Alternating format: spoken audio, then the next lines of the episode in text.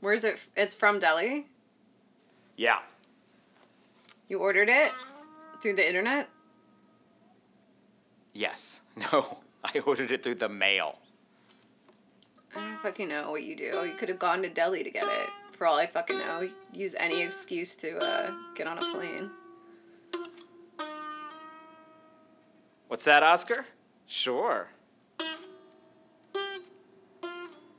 Uh, I need to uh, restring it and then get the, the pickups working and then get the amplifier on, and we are going to make some rock music with this thing. It's going to be fantastic. sounded like you were playing the beginning of a Drake Nicki Minaj song. You accidentally played the beginning of a Drake Nicki Minaj song, which I, I can't vaguely understand of that those are both people who live on this planet, and I Yeah, think that they're, they're probably very famous. good. Yeah. La imagen por la cual vale la pena arriesgar la vida, sacrificarse hasta la muerte en los campos de batalla de todos los continentes del mundo. Live from West Berlin, it's the committee program brought to you by Cadre Cigarettes, starring Arun Chaudhary, Julia Doubleday, Forrest Lovette, Fiamma Meli, Xhevat Kastrati, and yours truly, Jacopo Castelletti.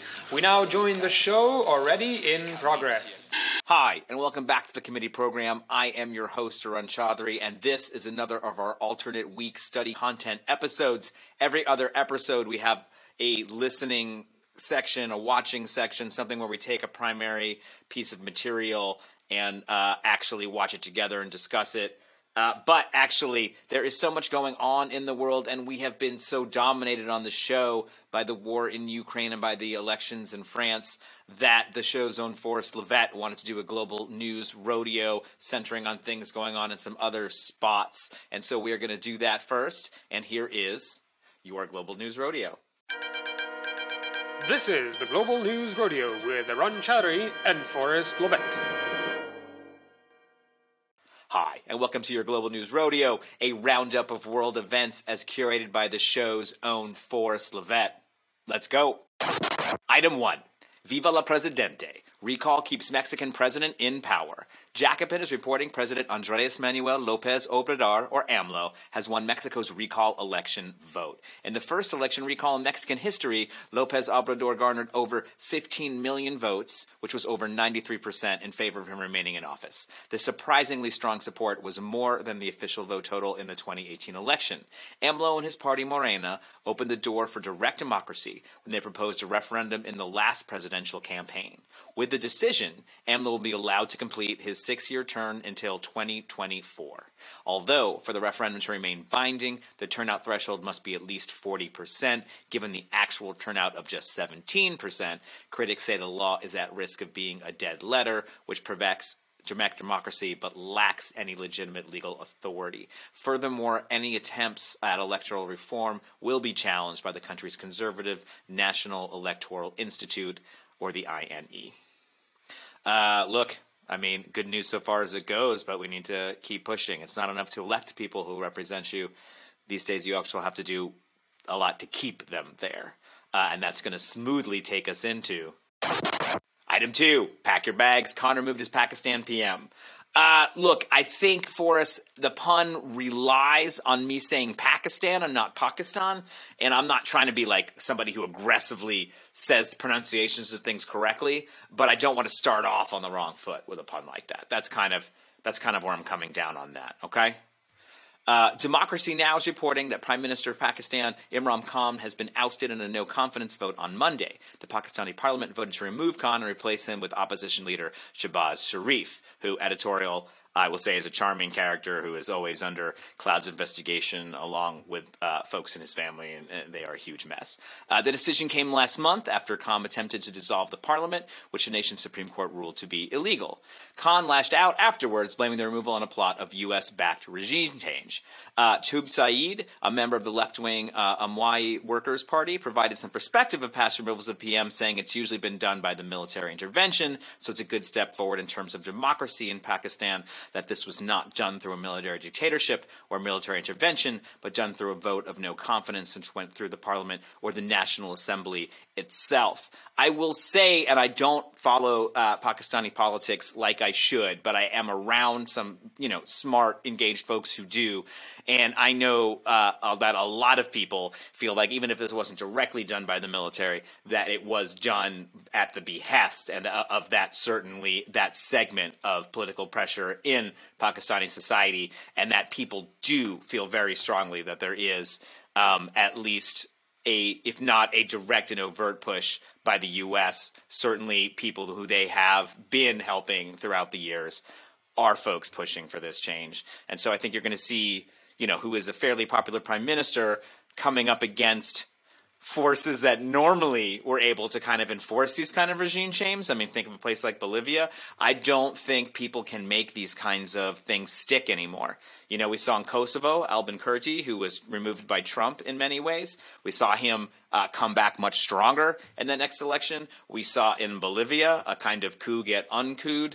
Um, the hedge, the, the, the kind of the power structure of the world is more multipolar all the time. And I think whether you are Russia, whether you are America, whether you are any of folks who are used to that bipolar uh, world, you need to get used to the fact that it is harder for you to project power than it used to be. That's what I want to say. I got a long way to say there, but that's what I wanted to say. Item three, like Muppet Babies, but with more executions. Another Marcos in the Philippines. And I do have to say that I actually wrote that headline and I'm very proud of it. And it's important to me to let you know that I wrote it and Forrest didn't because I am a small, petty man. A small, petty man. NPR is reporting the son of late and longtime Filipino dictator Ferdinand Marcos is now running for president. 64 years old, Ferdinand Bong Bong Marcos Jr. is showing a slight lead in the polls for next month's election. The emergence of yet another Marcos to the national spotlight is polarizing, energizing supporters of his father while causing opponents to worry about the nation's fragile democracy. Adding fuel to the familiar fire, the daughter of outgoing President Rodrigo Duterte, Sara Duterte, is running for vice president. Right? It's getting it's getting good, folks. If elected, Marcos Jr. will attempt to restore the legacy of the family name, and under his father's 21-year rule, the country was placed under martial law for almost a decade. That regime was blamed for 74,000 warrantless civilian arrests and over 4,000 deaths, along with suppression of free speech and the persecution of political opponents. Uh, and, you know, we can't say enough what happens in the Philippines is America's problem forever because we messed that place up good and forever, even at the same time as pretending that we had no imperial ambitions. The Filipino War is something, you know what, I, we should actually do a whole thing on this. We should get somebody on and we should really talk about this. It is one of the most sinful chapters in American history, and it's something that we learn very, very little about. And actually, the kind of where it intersects with arms and armament and, uh, and manufacturing of weapons is extremely interesting. We will do this. We will do this. Langhap,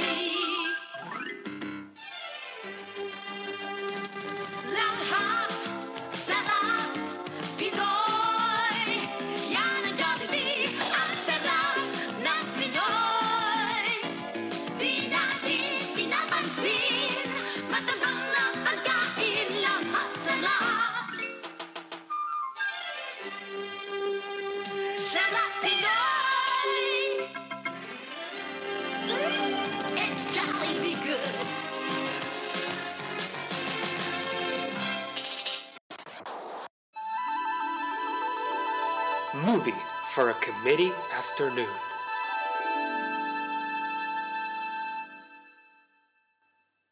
Hi, and welcome back to the committee program. I am your host, Arun Chaudhary, and tonight we are going to listen to and watch another piece of wartime propaganda This time it is Listen to Britain by Humphrey Jennings, which was released in 1943. So that's during the Blitz, you know, uh, you know when World War II was probably the hardest on the city of London uh, specifically and southern England generally.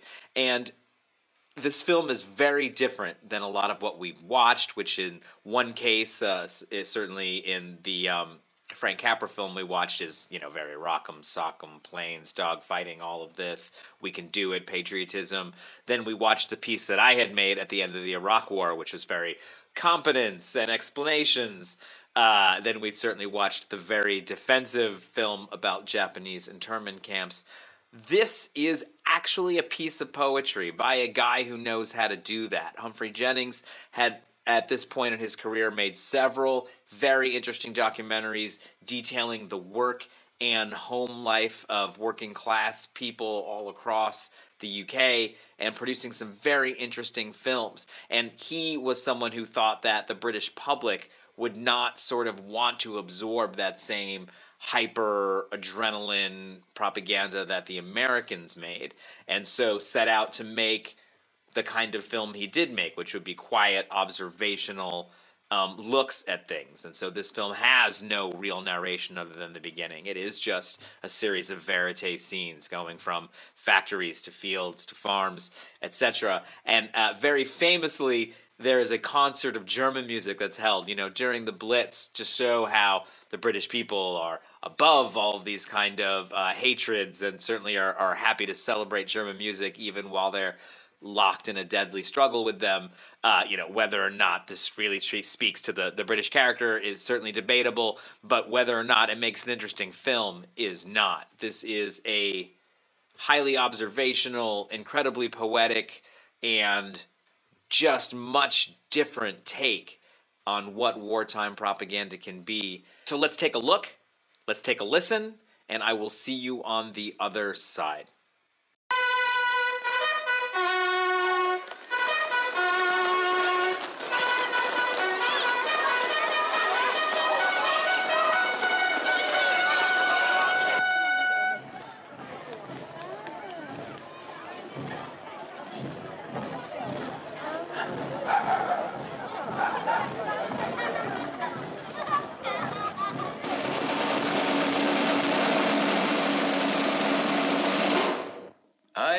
Am a Canadian. I have been listening to Britain. I have heard the sound of her life by day and by night. Many years ago, a great American, speaking of Britain, said that in the storm of battle and conflict, she had a secret vigor and a pulse like a cannon. In the great sound picture that is here presented, you too will hear that heart beating. For blended together in one great symphony is the music of Britain at war. The evening hymn of the lark, the roar of spitfires, the dancers in the great ballroom at Blackpool, the clank of machinery and shunting trains, soldiers of Canada holding in memory, in proud memory, their home on the range. The BBC sending truth on its journey around the world. The trumpet call of freedom, the war song of a great people, the first sure notes of the march of victory as you and I listen to Britain.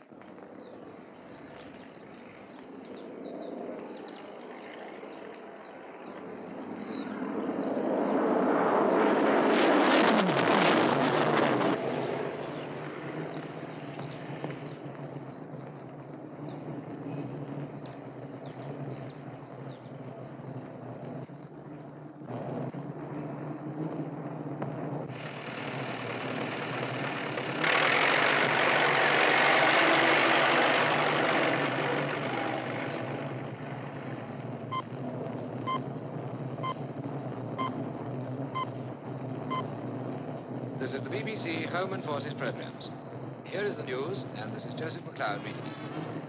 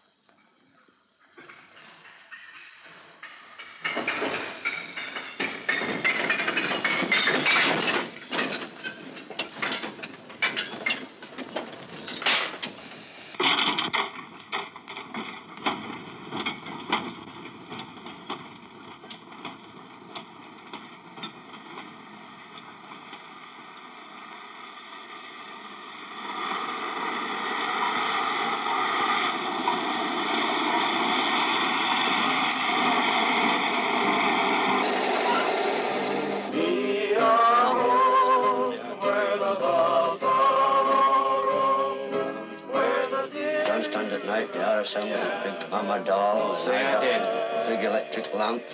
You uh, finally won her. Love is heard, a discouraging word, and the sky. Remember Tommy and the Brandon Babe? Oh, yes, do I? This is finally You had a great night. Take them all day to ditch, didn't Yeah.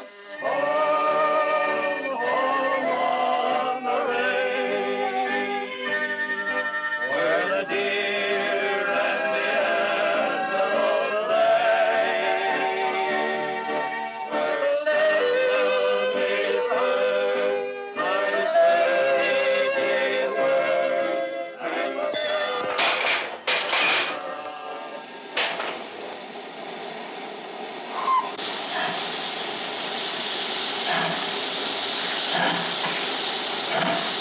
sky.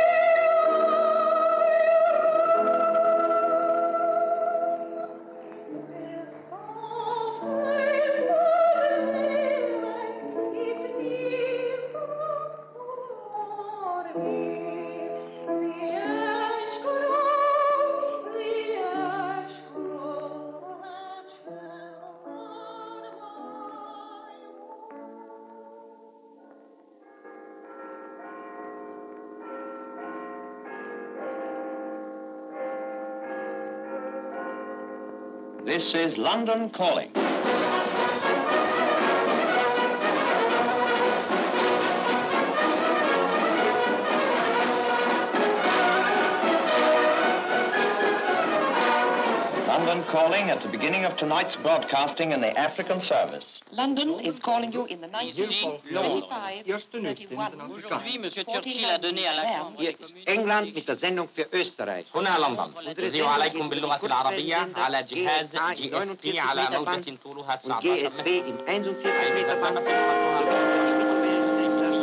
This is the Pacific Service from London, sending you all greetings and wishing the best of luck to those of you listening who are serving in our armed forces on sea, land, or in the air, and in the merchant navy.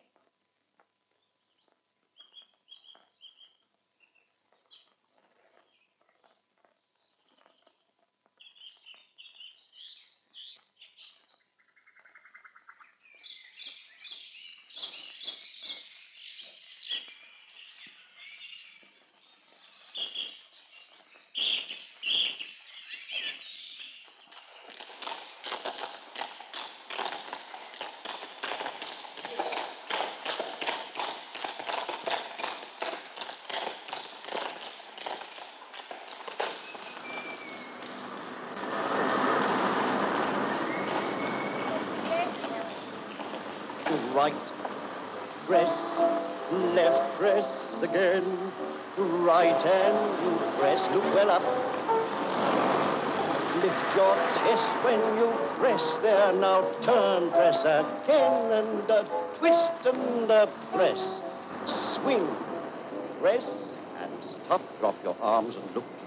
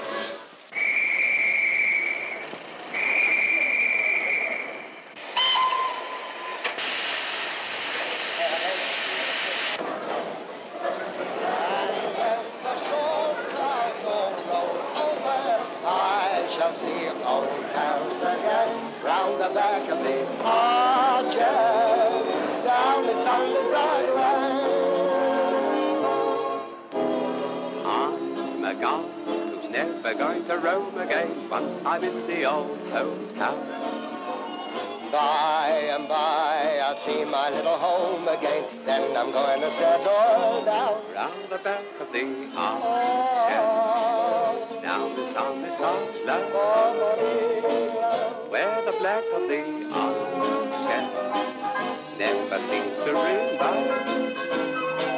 That's where I used to be as happy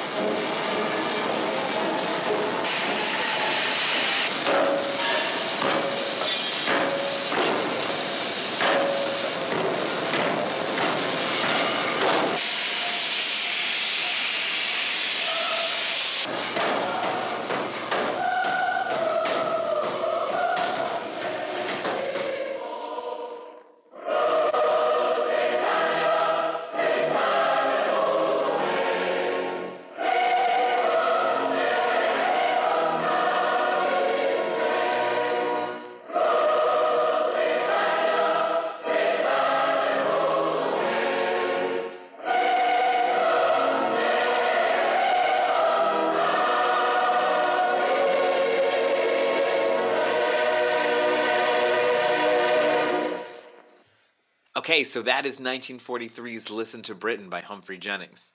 Uh, and it's quite good and quite different, right? Like we said, it's these observational slices of life put in with only the diegetic sound, uh, made to connect with us in an emotional way, right? We've talked often on the show about how sound and the kind of real sound and authentic sound is the actual way that we perceive things emotionally, being animals who can listen much better than we can see. Uh, I also want to say people in the Ministry of Information were extremely concerned about this film. They did not like it. They thought that it was sort of weak and all the things that you can think that somebody who's looking for more hard nosed propaganda would think about this film. Um, and were surprised when it was incredibly warmly received all over the country, and especially when they showed it to audiences in factories and in community centers and in these kind of situations where people were living this home front experience, they very openly wept and embraced the kind of idea of this film. And so Humphrey Jennings' supposition that this different kind of film would have a different kind of effect was definitely played out. But even then, the Ministry of Information didn't want to release this to a foreign audience without putting that weird uh, beginning narration where it kind of explains what they're doing. Uh, and this was deemed necessary because otherwise, you know, you can look at some of the notes people wrote about it, but they said this would be a disaster if we were to show this to the, our American allies. This would be a disaster if we were to show it in Canada. This would be a disaster uh, because people would be like, what is Britain doing? What is the ambivalence about the war here? There's not a clear good guy, bad guy. There's just sort of this emotional feeling. But that's not what Humphrey Jennings is trying to do here. He's not trying to explain right? He's trying to make you feel what people are feeling in this moment, and that creates a feeling of solidarity. He's not trying to explain how we got here. He's not trying to explain how they're going to win the war. He's not trying, even trying to explain what comes next. Because that doesn't matter to the mission of this film. And I think that's what a lot of people who are worried about it missed the point of, right? Not everything has to do everything. Everything has to have a specific mission. These things are little machines that are designed to do something. And also, that you start by thinking. You start by having an idea, right? You could imagine if you already know what a propaganda World War II film is, you've made five or six of these that you would immediately just jump in and start cutting it up and getting all the thing. This is an idea driven film. And I love it. Thanks so much for watching, and we'll see you soon. Komite, komitato, comitiet, comiteto, karul, komite, we submiti, we Thanks so much for tuning into the committee program. We know you have many options when it comes to content consumption, and we appreciate your attention to this new season with new episodes on Sundays at 4 p.m. Eastern Standard Time and at 10 p.m. Central European Time. You can support the show by becoming a member on patreon.com slash the committee program. You can follow committee on Twitter, uh, backslash committee pro, on YouTube, the committee program, on Instagram, the committee program, on Facebook, the committee program, and you can visit the committee program company store at teepublic.com, the committee program shop. Special thanks, as always, to our team Xhevat Kastrati, Fiamma Meli, Jacopo Castelletti, Forrest Lovette, and committee's deputy director, Julia Doubleday. Look alive out there, it's later than you think.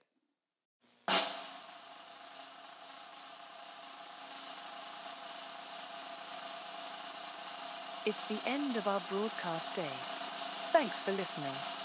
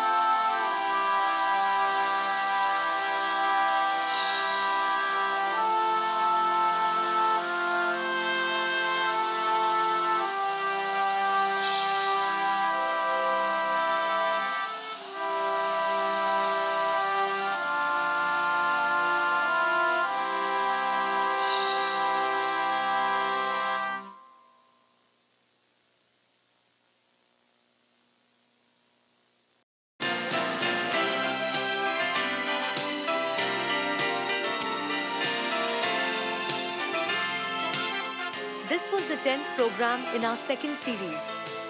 For more global infotainment from the committee program, click on the video screen right or screen left. Please like and subscribe to the committee program on Sundays at 4 p.m. Eastern and 10 p.m. Central European Time.